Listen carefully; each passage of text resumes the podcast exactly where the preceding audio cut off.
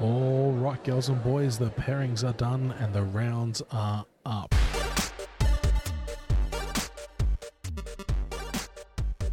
And welcome back for another episode of the Rounds Are Up podcast. We have a very special podcast today, Nick. We do. We do indeed. It's very special, just like all the other ones. All of our podcasts. Nope. ep- no, no. Incorrect. This is even more special because we have a interview with two of the guys who went to Worlds, Dan Sunderland and Craig Walker. The X. Wing. So a little bit, a little bit different to your, the X-wing players, the absolute legends. Uh, so a little bit different to your standard episode. It's just an interview with the boys, uh, hosted by Pablo and Curtis. And we will cut to Curtis and Pablo in three, two, one. All right, welcome everybody. We have one of our X Wing interviews for our post Worlds players. We have Dan Sunderland and Craig Walker. Dan, Craig, say hi, guys. Hey, how you going? Hello, good to be here. It's an absolute privilege to have these guys around to be able to share their experience. It's something that none of us, unless we're qualified, were able to make it over for. I mean, Pabs, you're there. What, what are you hoping to discover through these guys? Yeah, I vicariously want to feel like I was there and rolling dice and pretending I'm a world qualifying type of X-wing player, but really just you know the the the uniqueness of the experience, the ideas that you know you exchange with some of those top class players in the world. I mean, I really want to hear some of that nitty gritty, but certainly just fortunate to have such a good representation go over and have the guys come in and talk to us about it. Yeah, me too. I mean, look, Pabs and I, we're both really excited about this interview. We get to play with Dan and Craig on a weekly basis. We're all part of the Top Ride community, which is sort of like a, you know, an extension of the C4 group. We're all C4 at heart, but we play wherever we can fit it in. Now, guys, we just want to find out, you know, to start this interview off with, we asked about your expectations prior and asked about your preparations, but obviously between our last interview and now, your expectations for the competition may have changed several points in time. Now, when you went over, what were your expectations leading into the competition? We're talking like, you know, maybe that week leading up, like that week before. What were some of your expectations? And I'm not just talking, you know, your personal performance, but also what were you expecting to see a lot of faction wise or individual ship wise, archetype wise on the table? Craig, what was what was some of your thoughts in that week leading up? Oh, I suppose. My goal was to make day two, so get through um, three two minute in a day one. Um, I was expecting to see a lot of first order, um, a lot of republic, um, a lot of the, the three dice tie fighters on both FO and Empire, and it certainly dis- didn't disappoint. I mean, FO was everywhere. Um, I think Scum, apart from Bobber, Kanan, and a friend, was not to be seen, um, and Rebels were very lightly represented. I think there was one one list that did well, the rest of Rebels were just not to be seen. So pretty much what I was expecting to see. Yeah, so and obviously in a tournament this size, different people are going to get different experiences as well. So, Dan, did you find you had different encounters as you went along as opposed to Craig's, or did you feel yours was pretty similar? And you know, did did you do the warm up tournament, and did it change your expectations at all? I, I did do the warm up tournament. it didn't change my expectations, but I think if you'd asked me a couple of months ago, I would have probably very confidently said, I think I can make day two, or that's my goal, and I think I can achieve it. Um, but but not long after that, a few weeks after that, a few more games. I participated in the Kyber Team Championship, the Sector Series, a few other things, and then I started seeing all of the names that were going to be at Worlds, and I'm thinking, yeah, nah, I would not be. My expectations lowered definitely. I thought I would not be at all surprised if I don't make day two, and I think that'd be a real win if I do. So that was my personal goal going in, not an expectation. I think it could have gone either way, and, and I needed the last round on day one to get that win in order to get through to day two. So I was definitely happy to tick that off the list.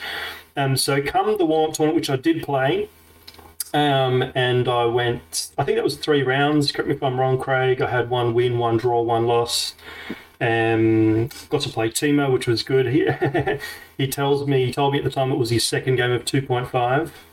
I don't know if I believe him because he then monstered the field on day one. I can't remember his record. I don't have it in front of me. But he did very well, unlucky not to make top eight, I think.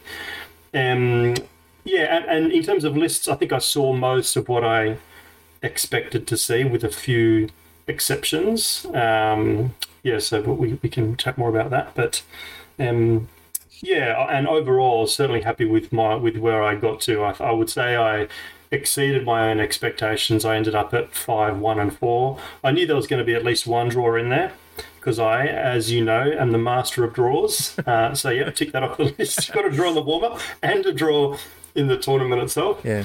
And uh, yeah, no, so I was super happy with that.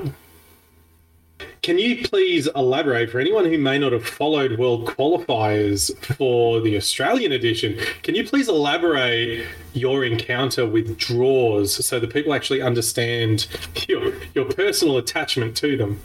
My personal attachment, yeah, it, it does start at the Sydney Worlds qualifier in November. Uh, you had to get five wins to make day two, top eight day two no, not uh, excuse me. It was four wins out of five rounds. I was at three and zero, oh, and then I played Ukta, and we drew on the last turn. I think it was Ukta first, and then I played TMT, who was four and zero oh at that stage, and then I managed to draw again. So five games, undefeated, three wins, two draws, and I didn't make I didn't make the cut. Um, and the strength of schedule was ridiculous because the two guys that I drew to were the seeds one and two, both with four and one. Um, so yeah, that's my little sub story. But um, yeah, no, and then I've just kept having draws since then. Every time I play Actor, I think I've drawn him at least once or twice more. Um, yeah, it's like you know, start of a game, I just figure out exactly what I need to do to, you know, make it as tight as possible and try not to win and try not to lose. And yeah, no, it's just how I think draws are a lot more common. I haven't run the numbers, but I suspect draws are a lot more common in 2.5 just because you're playing to 20. So the chance of two people being on the same score is a lot higher than if you're taking random numbers between 0 and 200.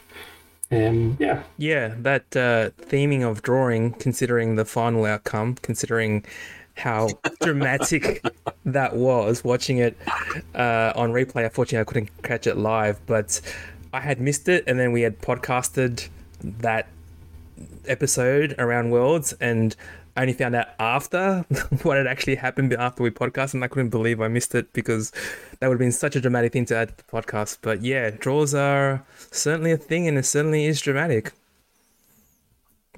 I think it's important to also mention, though, Dan, that the two guys that you drew against in the World Qualifying event in Sydney, both of which ended up on the final table, and both of which it came down to the final turn for the decider of who actually won between the two of them. So it was still against in the Sydney tournament uh, against what you would consider the two top quality players there. And, um, you know, it just goes to show that if you can mix it with guys like that, you're obviously mixing it up pretty well. Um, Craig, did you get a chance to do the warm up tournament as well? And was there any surprises in there that you came across? No, I actually dropped out of the warm up tournament, went and played Siege of Coruscant and Battle of Yavin instead, just for a bit of fun. Uh, packed for it, felt like doing something different. Um, I knew a couple of guys that were going to play it from online events, so I thought I'd hang out with them and do something a bit different. Yeah, that's one I haven't had a chance to play actually. Is the Siege of Coruscant? I've bought it. It's sitting there, but um, you know, for obvious reasons, I have not had the personal time to be able to take part in that. But we're planning on getting around to it. There's going to be a lot of proxying because I don't have a lot of CIS or Republic gear. I've got just enough to do a couple, but yeah. Um, yeah, a lot, a lot of fun. I just figured there's enough serious X-wing coming over the next couple of days, so a bit of light-hearted fun on the Thursday, and, and go from there. So you guys took part in the warm up tournament. You've played a lot of stuff around Australia, but as we've noticed in the past, there's a, really specific meta in Australia as well.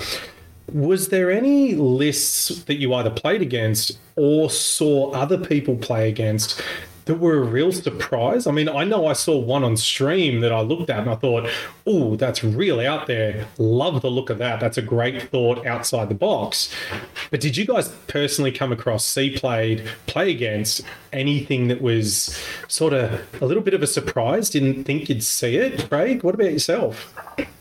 I think on day two, I come up against a double decimator list and a single decimator list, which I didn't think anyone anywhere near to see. But I think the, the cool one for me was was Bartosz with the with Lando and the A wings. Uh, I think he got it in top. I think it was Might have got it in top eight. Han and the A Wings, my friend. Was it Han? Was it Han and the A wings? I was about to say I love Lando and the uh, in in Rebels. Absolute favorite pilot in Rebels for myself. So I would have got so excited about that. yeah, it was. It was Han, Tycho, Keo, Arvel, and Derek, and he got that through to top Yeah, eight. and he made top top four, top four. yeah, which was impressive. Yeah, I actually just to build on that. So I, I played Bartosz online. So that's one of the things we do. I agree, have a bit of a different meta in Australia. I haven't really put my finger on what it is, my finger on what it is, but I'm sure there is one. But uh, I think we've probably all been playing a little bit more online, and that's one of the good things about the growth of TTS and so on and different online tournaments is you do get to play people from different locations at all sorts of strange hours, being Australia based. but so I played Bartosz, I think it was in February, and I had recently been building a Rebels list uh, with Han, Tycho, Keo, and then I had Luke in there. And he popped that on, and I thought, oh, that's really cool. We had a bit of a chat about it, and then we had a game. It was chance encounter. I think it was close. I think he beat me, which was rude. So I wasn't surprised to see him play that, but I think it's a good example of the player of the list being in some ways more important than the list itself. Because if you give that hard and four A wings to a lot of other players, then they'll just get they'll get railroaded. I think as well for memory, Bartosz ran was it five A wings at the 2019 Worlds? I think he lost in top four there as well to Ollie, so he knows his way around an A wing. I'm not sure the list. I don't have it in front of me. Yeah, he's been playing it for a long time. I remember there's a video floating around where he played Actor, and Actor had a 127 point bobber and a 70 odd point Bossk, and Bossk just killed an A wing a turn. So I'm pretty sure Acta, I remember Acta sending the link to that video to everybody in the Australian community because he just blew up every turn. But Yeah, but yeah, so that, that was that was 2018 and 2019. So that's how long Bartosz has been playing A wings for. But it's good to see it up there. Agreed. The, the other thing that I, I played against Oddball, which is a five point arc, and I was surprised to see that. I'd re- I hadn't considered it in terms of expecting to see it across the table because there are four point arcs.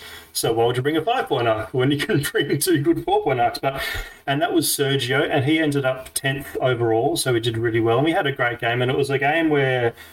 Uh, you know, you mentioned earlier on, Pablo, about some of the nitty gritty. Like there were things I could take out of that game, and we had a chat the following day about that game. Or yeah, it was the following day. I think it was finals day, and I was reflecting to him what I took out of that in terms of obstacle placement, trying to make it even tighter for his big arcs. I made it tight, but not tight enough. And uh, he had another comment about Magna being in a bit too obvious a position, which meant he could dive on. So that was something that I pulled out of that game. One thing I'd realised, but another thing I had not realised. So I was surprised to see that. Um, I also faced the Sun Fac, which I was maybe wrongly surprised, but I was a little bit surprised to see. And there were oh, maybe two or three Sun Facs at the tournament, maybe more. Um, yeah, I, I was just a little bit surprised to see it because I just thought it wasn't as good value as some other options you can bring. Obviously, it's a hugely strategic and tactical piece, but um, pretty expensive.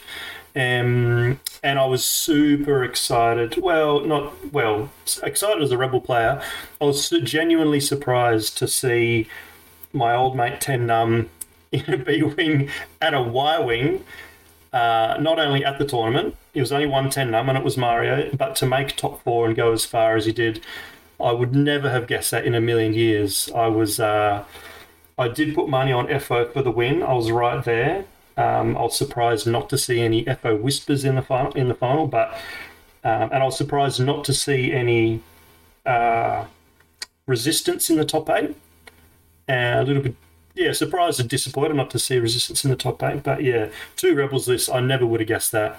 I w- wouldn't have been surprised by Bartosz, but I'm super surprised by a B Wing and a Y Wing Yeah, and an X Wing. yeah. I was so fist pumping, jumping up and down when I saw that B Wing come up on the stream. I'm like, what? What? What is going on? I mean, to your point, you know, Rebels in general were written off as as top contenders for this tournament or for the meta in general, and for a B Wing to make it in there, it was just I don't know Mario per se. Do you know him? Is he Spanish? Is he?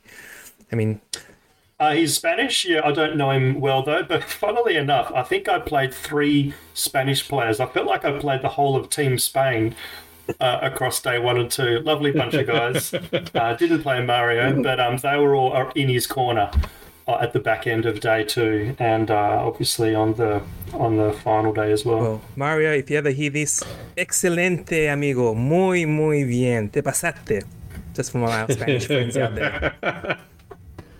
Oh, excellent. Yeah, I'm really, really interested at the concept of Sun Fac being there because I've been trying to, I try every three months to change up my lists myself and get used to different things. And to hear something like Sun Fac, I, I've played him before in the old 2.0. But now when it's 2.5, the new points changes and everything, I just, like you said, Dan, he's not a, a piece that a lot of people see value in in terms of its effectiveness. So that's really interesting to know that there's so many popping up at Worlds. That's outstanding. Um, Yeah, and, and just to build on that, Curtis, I think it's it's it's not inconsistent with a little bit of a theme I saw, particularly in top eight and further down than top eight as well. But I did notice quite a lot of inner. What what struck me is innovation around the edges of the core meta. Um, so core meta being things that are just clearly very good value that you take and you can build a good list around. But then with that, you see like an Annie CLT, which prior to I wasn't expecting at all because I hadn't seen it at all uh, in the lead up go well in big tournaments. So Nathan uh, Idy there, oddball in the arc I mentioned, which was a little bit that's a bit of a different thing again. Two Soontirs going as deep as they did, Ollie's and uh, what was the name of the player in top eight that took Soontir in there? The These- French guy, uh, Oh, the French guy, yeah, the one. Corentin, I think I think his name was. Yeah, Corentin. Yeah.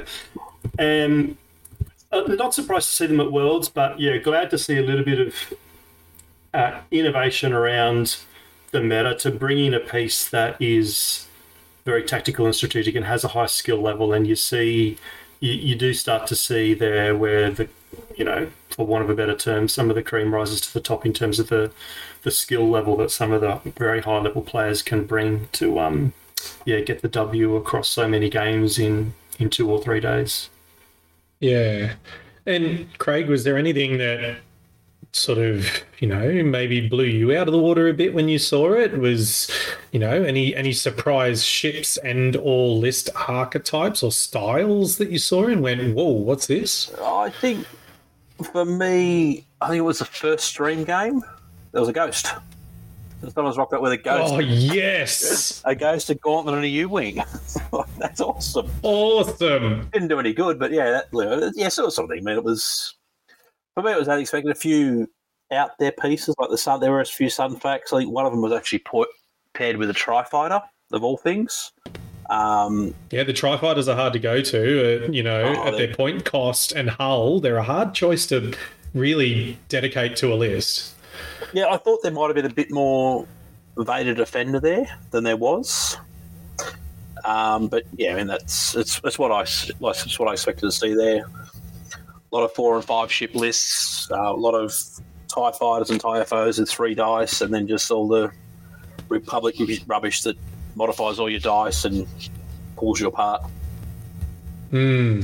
And I mean, look, we don't know what we're going to see in 12 months' time because with the release schedule that AMG is teasing at the moment, with them trying to work hard, and you know, we got that taste at Adepticon of them working hard to try and bring in some ships that are currently in extended, bringing them back into standard. My gosh, Worlds next year is going to be a completely new ballpark. Like, it's going to be all over the place. Now, with you guys, I remember one of my last nights I got to actually come in and, and see you guys face to face. Dan, you were talking about you were thinking of bringing a list that no one was expecting to see, and it was Empire based. Now, did you stick with that list? And how did you feel it went? Were there any were there any matchups where you felt that list struggled? And why do you think it did? Or were there matchups where you sat there, you looked at your opponent and went, I've got this, hands down, I know I've got it, play smart, and it's all mine. How how how'd your list fare? Yeah, well, the, the first part of that, I was I brought to a in real life tournament. You have to say in real life tournament now. Uh, in the lead up to Worlds, and I had built a Morna Kee plus as many clusters as I possibly could Empire list, and it had Grand Moff Tarkin to give out locks. I had passive sensors and targeting synchronizer on Juno. So if you think about that for a minute, it's pretty cool what that means. You can sort of yeah delay your decision of who you're going to lock and then turn on the ordnance for every other ship um, with perfect information. So it's a fun list, and I'll, pro- I'll probably it a few more times. Um, but I felt that it was a list, so I did not take that list, Curtis. I, I built, I took the list or a version of the list, which I now am up to version eight, uh, which I'd been running and tweaking since November, um, and that was the five ship with Boy Vader, Iden, um, plus plus plus. And yeah, so but that other list I think would have caught a lot of people off guard because there was so many triggers, so much ordnance. I think I had 22 energy charges, abilities that it's like, yep, here's the list, and I can explain what the ability does, and I know you'll forget it because I forget it half the time. So um, I think it would have just been too much cognitive load for people to pick up. But it also had a lot of weaknesses. It was quite easy to flank. You kind of had to fly in formation and try to focus fire and it can actually be hard to get uh, two shots of cluster missiles off and to do that across multiple shots, which is what it was building, which is what it was built around. So I left that in the shed. I sort of thought uh, I want to list that as a wider set of tools, and by the way, I was more familiar with, which was the five, version of the five ship, which I did take. Um, but the second part of your question then was, what was that again, Curtis? How, how did the list fare, or sort of where was it strong and weak? So it, it was a bit of a two part. So it was was there a particular matchup that you knew you went in as the favorite and you just had to play it smart? And was there a matchup where you went in and you went, well, I'm the underdog in this one. This might hurt. And and why did you feel that way about those particular matchups? Yeah, it's a funny one. I what I've found, and it's sort of true of the list that I took um, is I built a list to have a lot of tools to be able to deal with a lot of different things, which is both a positive in the sense that I can look at a list and find a way to take it on, and a negative in the sense that I don't. I'm not a clear cut advantage over any list, if that makes sense. So I have an initiative six in Boy Vader. I've got mobility. All my ships have three green dice. Sigma six is that mobility piece. Uh, Magnus a squad leader uh, support. Iden does Iden things, and Juno there. I'm trying to coordinate with squad leader, and I've got two big hitters in Vader and Juno. So I've got a set of tools there. So probably there wasn't a matchup which I thought definitely coming in, or when I saw it, I'm at a distinct advantage or disadvantage. What I do find is um, scenarios. Uh, scramble, I think my list generally is at a distinct advantage because of the mobile And, and Sigma 6 for me, and if you do the search, you might see that I'm the only, you know, scrub who decided to bring Sigma 6. But that was my, that's my, I, I have a very soft spot, and a part of me thought it may not be the most competitive, but I know I'm going to have a lot of fun flying it. And it's also an element of X Factor. Yeah, go on. For those who don't remember, including myself, which one is the Sigma 6 again? Sigma 6 is one of the Battle Yavin interceptors. It's a four hull interceptor which we all love, and uh, it can slam if it does a speed three to five maneuver, nice. and it can also has afterburners. Nice. And the slam and afterburners are the same timing window, so you can do them in either order.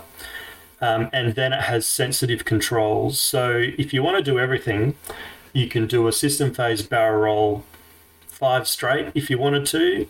Oh no, because that's white. You couldn't do that. You could do a system phase barrel roll four straight if you wanted to Uh, you could do a afterburners boost. You could do another four straight after a bent boost, and then you could take an action still. Wow. So grab an objective or take an evade or whatever. So people know it's mobile, but uh, even though you, you know what that sounds like, until you actually see it on the board, it's quite surprising how far it can go. So scramble is good because I can put an objective right towards my opponent's um, edge, either range one in the middle or off in the corner somewhere miles away. They can pick it up on turn two, and then either later on turn two, if they're early initiative, or turn three, I can pick it up with Sigma 6, and they never want to turn around and go back and get it.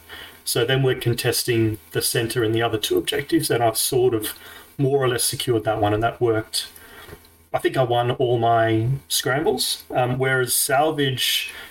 Again, I'm not too bad in salvage. I've got five ships. Iden's a good carrier, Magna's a good carrier, Juno and Vader don't mind, although you're turning off boosting and afterburners, they don't mind too much um, picking up crates. But poor old Sigma 6, if I pick up a crate, I turn off literally every ability of that ship the sensitive controls, the slam, the boost, everything it can do is a reposition. So that all goes away. So, and I think the salvage games I had were the ones where I had the most to learn in terms of like I need to improve my approach here against this particular list. Um, and I think I, I, certainly lost two of them. I, might, I think I went two losses and one draw across the three. Unfortunately for me, Salvage was the one that came up three times across the 10 games, so that was weaker for me. But that was probably as much my prep as my list, if that makes sense the thing is, people don't look at some of these little ships in the background. They see these big flagships like the Vaders, and they see the upgrades like Palpatine, the Decimators, things like that. They see these big hammers. They don't look in the background. Some of these these scenario ships, these standard loadouts, actually punch. And it's not until people start digging into them and seeing how they fit within an archetype that they actually start to understand how great they really are. Now, Craig, what did you end up taking? Now, as someone who's played you, I know the sort of ships you like to play, but what did you end up taking, and and and how did you end up going with it? Same same question that I directed to Dan. Scenarios that were good, bad. How did you feel going in? Why did you feel that way? Um, I, I, went with Vader in the Defender, um, two Reapers, and Iden.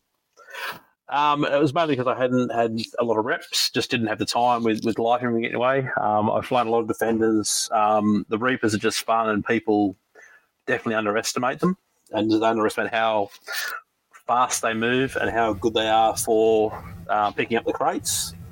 Absolutely. Yeah, I thought it was a bit of an all round. I mean, Iden was there to protect herself and draw fire and survive those next couple of turns. Um, I think in hindsight, I would have dropped a Reaper for Moff Gideon. Uh, ran into that early on, and he is ridiculously stupid. Um, that would have been the only change I made. But yeah, for me, it was yeah, picking up the crates was good for me. Um, assault was good for me. Chance encounter was 50 50, and the other one was probably 50 50 as well. Yeah. So I see, like, again, for people listening, you can see two different types of ship loadouts and, and, and archetypes and different types of scenarios suit different ships. I mean, you can change and change and change, and you're never going to. I don't think anyone has come across Uh, uh, a, a set of ships that is 100% effective in every single scenario. It's their strategy that comes down to it. And like we said earlier, pilot skill is one of the biggest things involved in this game, and your repetitions with what you know. Um, now, here's the really good question because this opens up everything. I mean, you guys got to go overseas. I know uh, I can't. I, I don't recall if Dan did this, but I know Craig actually got to get out and did a little bit of sightseeing and some good social events as well prior to uh, actually playing. And I was a, a, bit jealous of what he ended up doing. So, what was your favorite moment, moments? Like, let, let's talk tournament play, socializing, your overall trip. Like, let's let's say give me your top three things that you got to experience and let's not just lean towards the playing obviously we're there to play but was there anything else craig what what did you get up to uh, I think thing for me it was. I mean, I was fortunate that during COVID, I played a hell of a lot of online X-wing. Um, working from home, then I was made redundant, so I had all the time in the world. Um, played a lot of the European and US tournaments. So I was playing two or three games a day a lot of the time. So for me getting to meet a lot of these people that you met virtually, meet them in the flesh, and say, you know, what that was that was a highlight for me. Um, obviously, going to Chicago, you got to go to a Bulls game, uh, which was thoroughly enjoyable, and then just getting out and exploring a new city. I mean, we did a a river cruise on the Wednesday up and down the Chicago River. Froze our asses off, but yeah, it was it was good. So, how long were you there for? What what day did you land in Chicago? Uh, landed Tuesday afternoon and flew out Monday afternoon. So really, just a, the six nights. Considering the, you know, tournament wise, you played for two days, and the convention itself went for three or four days total. Four. So we were we were effectively playing playing for three days. So the the warm up event slash Yavin and, and fun stuff on the Thursday, day one Friday, day two Saturday, and then for those that made it, uh, the cut the top eight on the Sunday. Yeah, so you fit quite a bit in. You made the most of your trip, Yeah. which is, I think, what everyone would love to do. Anything short of a family holiday, that's that's what you'd love to do. Yeah. So, um, Dan, what about yourself? Like, you know, Craig's just said he's played this online stuff. He's got to see these faces for himself. Did you have a similar experience, or was there anything in particular that really, like, you got attached to when you went on that trip?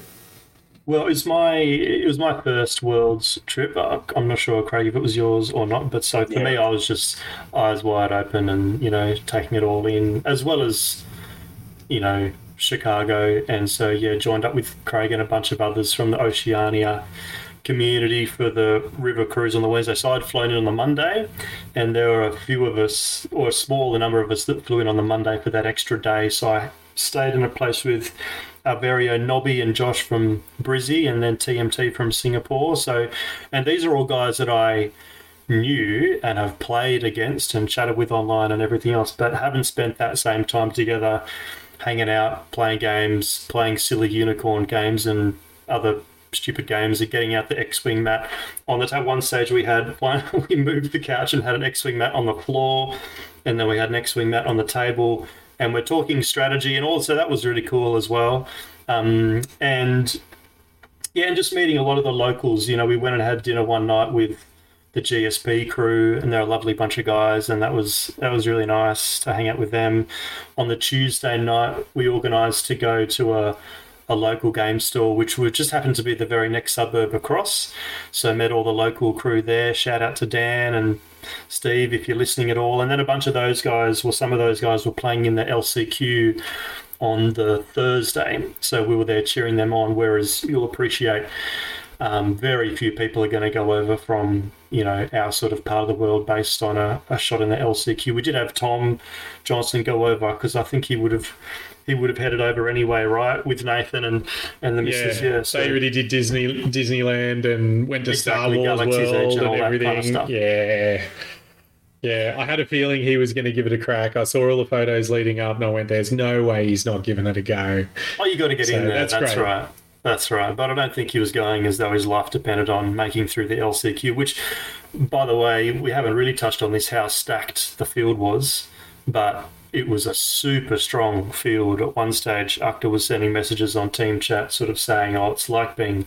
Dipped in barbecue sauce and and thrown into Jurassic Park is what it, and it felt like that.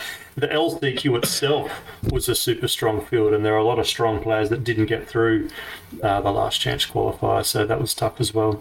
But yeah, so the, the people element, meeting a whole bunch of the crew and people that I had played online and recognised names and things, but hadn't met in the flesh. And at one stage, you know, I'd be I was playing on a table next to Funwalk and I didn't know it was Funwalk, and I just heard the voice and the accent, and it was like this beautiful, sultry accent, and I'm like, ah, you the guy that does the thing is yeah, yeah, yeah, and so it was, it was great to meet him and a bunch of the other guys as well, and Yeah, I had the exact same experience with Funwalk.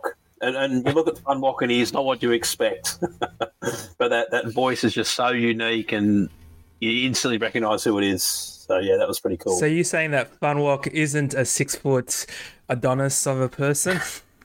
Because his no, sound, but he's, he's, he's no, broken my. he's, No, but he's a good looking. He's a good looking bloke, though. Don't worry he's, about that. he's actually he's actually Asian German.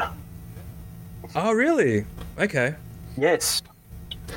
Sorry, quick quick bit here. For those people who are not aware of the online community, remember, Discord names don't always match the person in real life. Guys, you know, I, I don't know who would like to handle this, but could someone please explain who Funwalk is? I know I've actually played against him myself, and I've I've played in a tournament where he's been part of the organising group, but would someone like to explain who he is to the people listening so they understand? Maybe um, I don't know, Craig. You you played quite a bit online. Yeah, I have no idea what his name is. Um, he's part of the the German X-wing scene out of uh, out of Munich, so heads up the Bavarian squadron. Um, and I've just ran into a number of solo and team events. I think the first one I come across him, we were both captains of our respective team events, and we just hit it off from day one. He's a lot, really cool bloke, a lot of fun, really laid back, really chilled, and yeah, we just we just connected day one uh, from day one we met, and then yeah, having that moment at, at Worlds, actually hear the voice look at this person. No, you can't be Funwalk. Then you asked it. Yes, it is. That was yeah, it was quite cool. But Yeah, yeah, I have no idea what his name is. Well, I mean, look, uh, I still haven't found out what Nobby's real, actual legal name is either. And, you know, I thought I was going to find it out at some point, but he still manages to keep it a secret. So, I Well, mean, mate, it's his I Facebook put him- I profile. had to put him on our Airbnb booking, so I know all of his all of his details, passport numbers. I got everything. So hit me up later. Oh, here we go. Black market trading. Here we go. Um, look, guys, the last of the organized questions, and it's not going to be the last question because I've got a couple of things in mind as well as this has gone on. Would you go again? What would you do different? And what would you do different and why? So, you know, big question here. Obviously, you know, I'm talking to guys who have families. It's hard. It's not easy. We anyone who's got a family at home, which is a lot of our audience, knows how difficult it is to leave, you know, your significant other and any children at home alone and disappear. I know it's a bit of a holiday for you at points, but it's not easy once you get home. You've got to pick up the scraps, you know, do all the chores to to make up the wife points, so to say. But what would you do different? What would you do? Why would you do it? You know, Dan, yourself, would you go again? What would you change and why?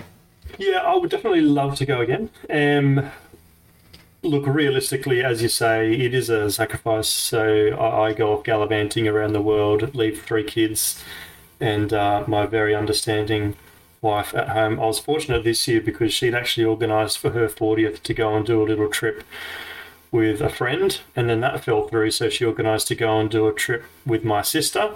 And then the friend said, I actually can do it. So she's going and doing two trips this year. So uh, she's like, oh, yeah, you should go, you should go. Oh, look, I've got all these holidays. planned." But that won't be true every. It is a big sacrifice. And using annual leave is another factor. And then the money to get over there. So I would love to go again. Realistically, I would be, you know, tentative at best. Um, if I if I got flights and accommodation paid for, that's a different equation, right? I'll be there in a heartbeat. Never mind everything else. And Just don't draw anymore, mate, and you'll be there. just stop drawing. Stop going three, two, and zero. Um, uh, but I would love to, and I would certainly say for any any semi-competitive or even just you know vaguely, mostly casual but vaguely competitive player, like try to get over there and you have a ball. Like have so many good games and experiences and meet meet you know fantastic people and um, yeah just get feel more connected with the overall community. It is a great community. And i don't know what it is about um, the x-wing game that makes it such a great community whether it's yeah I, I can't put my finger on it but um yeah great bunch of people that were over there. Anything i'll do differently? Not a whole lot. Um at one stage i had thought you know what i should do is just you can at one level you can have a plan for each of the key lists that you know are out there and i think at one level i did have that i had my plan a and my plan b but i didn't go to the next level which at one stage i'd, i thought that i should you know actually build build out the lists, and then for each of four different scenarios, depending on how they deploy, here's how I'm going to deploy. But that quickly goes into a lot of permutations, you know, because it's a dozen lists times four scenarios. But then if they deploy differently, or if I'm first player, if they're second player for deployment, then that might change. So I didn't go as deep as I could have. So a lot of that turn zero stuff, you know, before before a dial is set, before the second dice roll happens, all that, you know, that yeah, the, the game plan, the game plan, and I think Yeah. the game, a big part of the game plan, is then manifest through turn zero. Um, and now turn zero is more complex, right? Because it's you know objectives and then rocks, uh, obstacles, and then deployment, engagement, and the rest of it. So, realistically, though, would I actually ever go to that level of detail? I'm not sure. And but obviously, just try. I I think what I did do, what I would what I did do and I would do again is try to lend towards an archetype early on, not be afraid to change it and tweak it. Um, but as I said, I was sort of evolving an archetype, and I think that worked well for me over a couple of months. Um, and then coming up with a plan for you know different matchups, and then just trying to get as many reps and table time. I do find I, I would say there there is a handful of games or reps that I had, which when I look back on it, they weren't helpful at all. It was just sort of go through the motion, bang, bang, bang. Let's play some moves online, and I don't really think that added at all. Added at all. Whereas games where you chat things through or just take the time to really consider it and then have the discussion or dwell on it afterwards and have a chat afterwards um, Yeah. after a normal game or whatever. I got a lot more out of some games than others, and that was not based on my opponent. That was more based on me and my approach and mindset going into um, a prep game. Yeah. Um, yeah, that's probably about it. Yeah, and I mean, look, the Aussie community, and I'm pretty sure it's like this around the world as well. They're so understanding and they're so happy. A lot of the time, I see people say, Look, who wants to have a run? Someone turns around and says, I'd love to have a run, but I'd really like to play against this particular faction or archetype. And if you don't mind, can we play this scenario? And people are so understanding because they, they, they get that someone's trying to prep for something big and that they really need that practice and that preparation about approaching, you know, they obviously those many different mindsets. Craig, what about yourself? Would I? I feel like you're the type of guy that would love to go again, but I know that you would probably, you know, I know you would probably, you know, have some particular parameters set around it, maybe um, enforced either by yourself or others. But uh, would you go again? And same thing. What would you change and why? I'd, based on this year, I'd go every year if I could. I absolutely enjoyed it. Uh, I think next time uh, Kate and Ruby are coming with me, I think I think that's an option. Uh, I mean, we were we were originally planning on going to Canada in Ju- in July. That all changed due to other circumstances. Um, so this was always going to be a real quick hit and run. I think next time it becomes sort of a family holiday, stay for a couple of weeks, do the East Coast, do Disneyland, do the whole lot. So I think yeah, I think it will happen again in the future. Um, the one thing I'd do differently is I think I'd probably do some proper prep. I mean, my prep for this one was probably 10 or 12 reps. Um, I think next time it's really prioritize it and really try and give it a real shake. I think I went into this one with attitude of have fun, make day two, and then whatever happens. I think going again, it's really get really serious and really try and give it a shake. Because, yeah, I mean, I was fortunate enough to play the likes of Duncan Howard, Ryan Stankowski, whatever his name is. Um, and yeah, the game. Staniszewski. That's the one. That's the one. And and the game with Duncan was close. Um, there were there were turns I outthought him, I outplayed him. Uh, there were turns he outplayed me. So I think with the right amount of reps and that sort of stuff, I can mix it with them. So that yeah, that'd be what I'd be doing differently. Was that the game, Craig, that made you decide, oh, I should have brought Moff Git in? Yes. yes. Because that would have been that would have been close to a mirror match if I remember rightly. He had Vader Defender, Moth. What else did he have? Uh, I think it was Iden and hang on, I'll have a look. Where is he? He definitely had the Reaper. Uh, where are we? No, it was Juno. It was Vader in the Defender, Juno, Juno Ferrell. Yeah, and Beroff. Yeah. yeah. But yeah, I mean, I mean, turn one, I had his, I had three guns on his Vader because I outthought him there and didn't get the damage through. And then a couple of turns, he got me. So I think it was close in the end, but yeah, I can feel like I definitely mix it with those guys.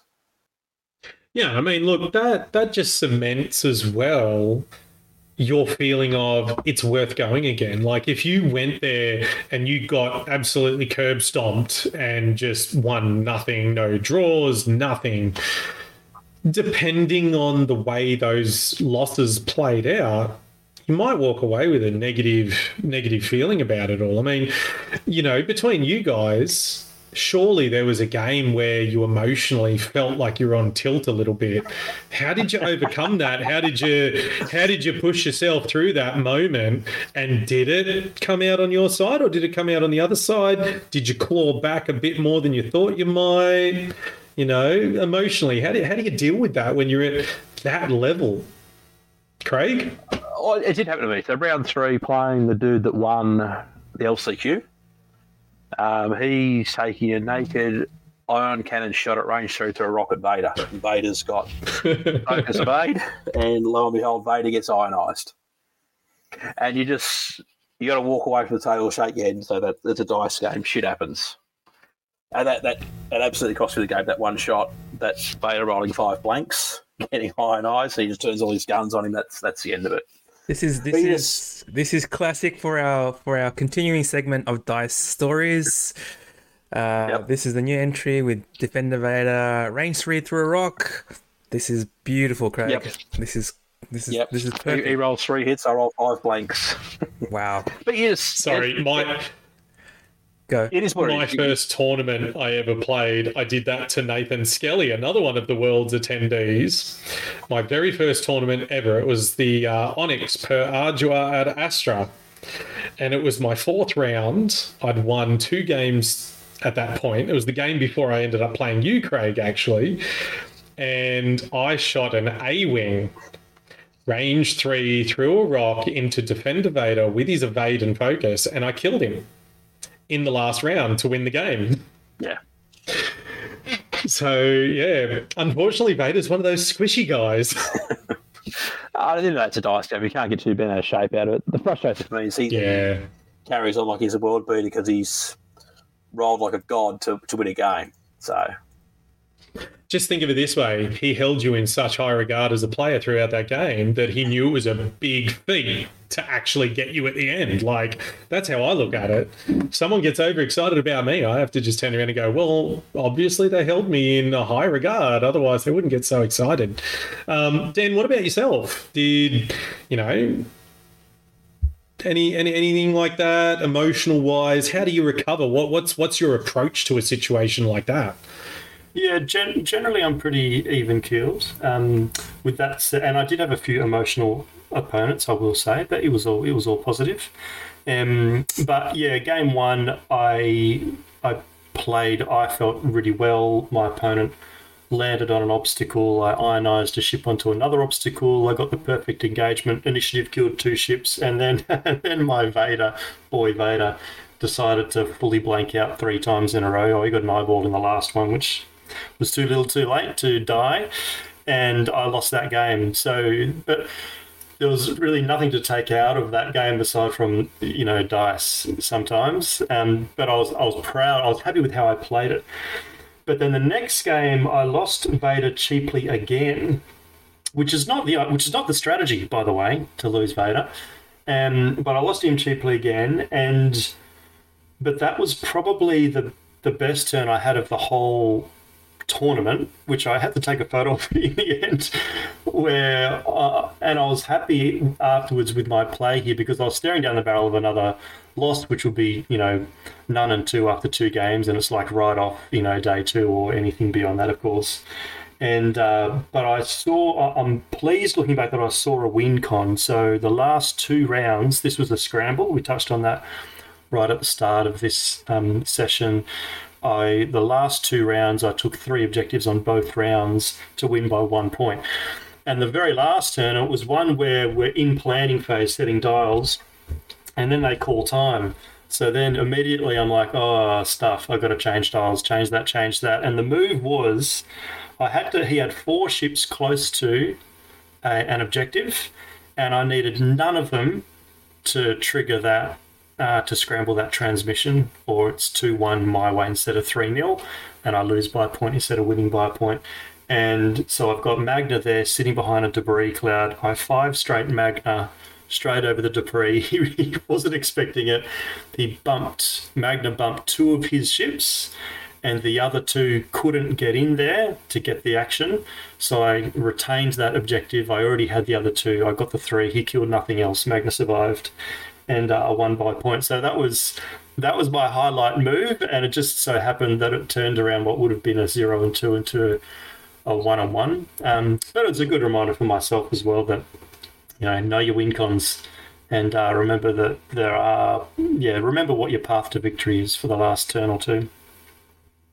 Yeah, and I mean that that was something that you know our, our local organizer, who was also head judge at Worlds, had said to us many times. You know, if you get to a point in the game where you know that it's likely you'll lose, just stop, go back to the start, start again, and or start from points where it's borderline whether you're going to win or lose the game and go from there and see how you can claw it back. So, you know, There's that, a word. Yeah, sorry to cut you off, Curtis. That's that's what um, getting on tilt and getting emotional can do. Is it is it can shut down your ability to see the options, and because you can't change where your ships are, you got to deal with where your ships are. And if your ship is stressed and you can't 4K, then you got to just deal with that. But if you can if you can get through the emotion, it means you can keep a wider perspective and you can see things that you otherwise might miss. Um, something as simple as a five straight to get some bumps around an objective so they can't turn it over. Yeah, and it's it's something that's not easy to teach either. Now, I did have we, we threw it out there to the listeners and asked them some questions if you guys could answer them. And there was one question that really, really stood out, and then I got one of my own as well. Now, old players. So Dan, you mentioned earlier on that you played against a guy and he said, "Oh, this is, you know, only my, you know, X number of times I've played 2.5." And I feel like that is I feel like it's a really common really common comment made by people who just want to you know, maybe put their opponent on tilt or something because they look at them and go, "How do you play so well if you've only played X number of games?" But and and you guys will be able to answer this and I'm really curious to know your answers because I've only known 2.0 onwards, and I came in not far off from when it swapped over to 2.5. So this is going to be a good thing for me to hear. What are some old skills or knowledge that have transitioned or could be transitioned into the modern game, what we know it as now, that maybe have not had as much uh, as much focus on? Is there are there any skills, any any building sort of uh, strategies or or approach strategies that have translated into the later versions of the game that people have maybe let go of that you think still are important in the game now? Craig, I think you've been playing since the start, haven't you? Oh, not quite the start, but yeah, I think the, the, the fundamentals of the game are still the same. You're still maneuvering ships around a board. You're still trying to manipulate your dice, control the variance, and you're still trying to outthink your opponent. I think a lot of people these days are focusing more on building the optimal lists rather than flying what they've got. And it comes back to you look at Bartage with a Falcon and four X, uh, four A wings. Gets to the top four. It's because he knows those ships inside. He knows how to fly them. He knows how to use them to interfere with what his opponent's doing. So it's just it's really that learning to fly ships, learning not to hit rocks, getting your basic maneuvers right, and trying to anticipate where your opponent's going, and then making the right mathematical call for your actions. So a lot of a lot of guys these days just they instantly they do their move, focus every time instead of thinking what's the right action here. Yeah, and I mean, I listen to some of the podcasts as well, and I know, you know, Dion is huge on the idea of statistics. You know, when when you take this action, it gives you the statistical outcome of this on a dice roll. Yep. And he's massive on those those stats. Do you think that the game is missing the focus on those stats at the moment? Maybe. I think the newer players haven't really experienced that as much as the older players have. I know um, I'm one of those. Yeah, and, and the, the, I think the newer players aren't use, aren't as used to trying to force a bump, aren't as used to try to interrupt what their opponent is doing. They they fixate on what they're doing rather than trying to interrupt what their opponent's doing and just trying to outfly them. Trying to understand what your opponent's optimal move is and what can I do to either be in a position to take advantage of that or how can I be in a position to muck it up for them. I think the whole range zero, red focus, shooter range zero has changed that a bit. But like Dan pointed, if you can get in there and block them doing an action and block them from getting that objective, that's huge. Yeah, I agree with Craig. I think blocking is much less important than it used to be because of focus, but block to avoid uh, an objective action is key. And also, uh, another moment I was quite proud of is I parked a uh, Iden, I think it was, in front of Poe Falcon, such that um, Iden was range one of an obstacle, sorry, an, an objective, an assault, and Poe, with his, you know, big booty, was not in range one.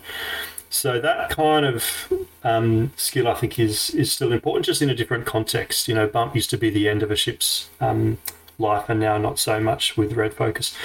Um, but I think that, you know the core skills from older players uh, around approach vectors um, is key, and just accuracy and range. You know things like you know, can I pull off this coordinate at range two? Because if I don't, oh my goodness, I'm in trouble. Or can I get this lock at range three? Those sort of eyeballing kind of things. If it's a little bit, if it's you know a little bit in or a little bit out, makes a world of difference.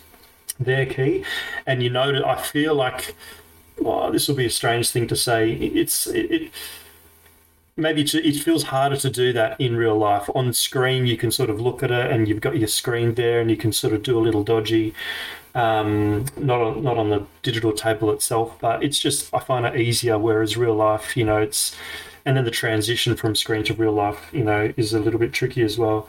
But I would say also things like focus fire. I know objectives are critical and you've got to be able to manage objectives and know half points and where you're going to get points, but focus fire for me is still critical. Um, so that core skill of flying ships and then maybe coming in from different angles, but being able to get multiple shots on one target, I think is still king. Um, yeah, a lot of those core skills pull through definitely. Yeah, it comes down to playing the man as well, knowing what they're going to do, and then how you counteract that. I mean, the highlight for me was round five on day one, playing whatever the three objective one is. He's got all three. It's it's 18 17 to him. He's got all three objectives. I can do nothing about it going to the last turn. He moves his two health Reaper in to position to block every move on Vader's dial bar one. And like I keep saying, the best move on Vader's dial is that one bank.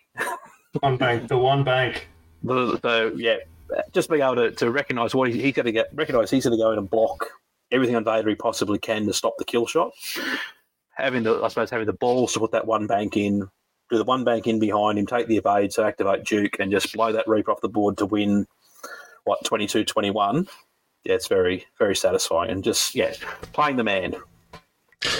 And that's another thing, too, I think. Like, knowing, and there's something that the veteran players have a far better handle on because they've been around since the start. So they've they've gotten all this information in dribs and drabs, not like one massive flood, like a new player who maybe started within the last two years, is knowing a ship's dial or their ability or the chassis actions. That's a massive thing as well. Knowing your opponent's list and knowing it easily is a massive thing as well. And I mean, I, I would personally, after playing against people like Craig, and and others at our local store would highly recommend you know sit down and just you know take a little bit of time learn a chassis of a ship and try and see if you can learn a whole faction then move to another faction and see if you can just learn the chassis. Not even the abilities just the chassis. You'll learn the upgrades as you staple them to your own ships.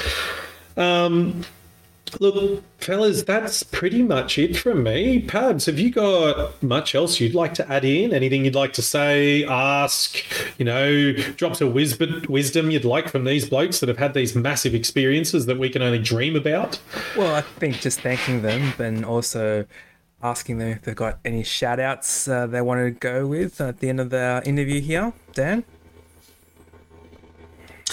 Uh, I think I shouted some of the locals we met earlier on. Um, yeah, all my opponents, you know, the the Daniels and uh, Sergio and yeah, a bunch of guys. At Timo, I sounded before maybe like I was throwing Timo under the bus. He's a lovely guy. I enjoyed my game. Um, yeah, and very good over the over the table, and um, yeah, all the Oceania community. Also, you know, the, a, a bunch of people that supported the community going over. You know, like um, you know, Jeff with, you know, prize support and organising nice cards with our names on it to be able to hand over to opponents and Tim helped with some of the acrylics with Australia on them and stuff that we could give out to players. And I think a lot of the players appreciated all that. And your good selves for, you know, putting this sort of content up that keeps people engaged and interested in the game. It's a good effort. So thank you both for having us on. No, no worries. Craig, any shout outs? Yeah, I think, yeah, it's all, all the opponents. It's um the, all the blokes going over there with. I think I think the community owes Chris Allen a huge shout out.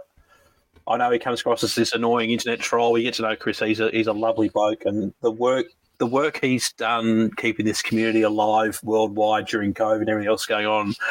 The work he's put into this world is incredible. Mm. The fact that he can manage to get a whole international judging crew there, I mean, it's one of the smoothest tournaments I've ever played in.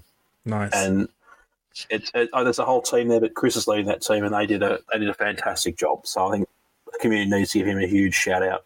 Hundred percent. Shout out for Chris Allen. He's uh he's a trooper. Yep. Excellent. Uh, and then just yeah, and then it's just AMG with. I mean, they turned the price for in a big way. Um, so hopefully that continues in the future. Yeah. I mean, there was just stuff being handed out left, right, and centre, and there's a whole bunch of stuff coming back for all the local communities as well. Excellent. Excellent. And we have to shout out uh, Isofan as well, who helped uh, a lot of individuals, but also broadly the whole Oceania uh, hmm. community mm. to get over there, as well as a bunch of other people and you know players that wouldn't otherwise be there. So having that sort of person in the community is pretty fantastic. Yeah, exactly. Excellent. Uh, well, I think that's it for us, Curtis. Yeah, thanks very, very much for the interview, guys. It's been an absolute pleasure to have you guys on. And hopefully, we can see you at an event later this year and share a beverage and have a great laugh about all the things that we couldn't quite fit in in this podcast. So, thank you very much for turning up, guys, and looking forward to catching up with you in person real, real soon. Thanks, Dan and Craig. Say bye to everyone for us, fellas. Thanks for having us. Thanks, guys. Thanks for having us on.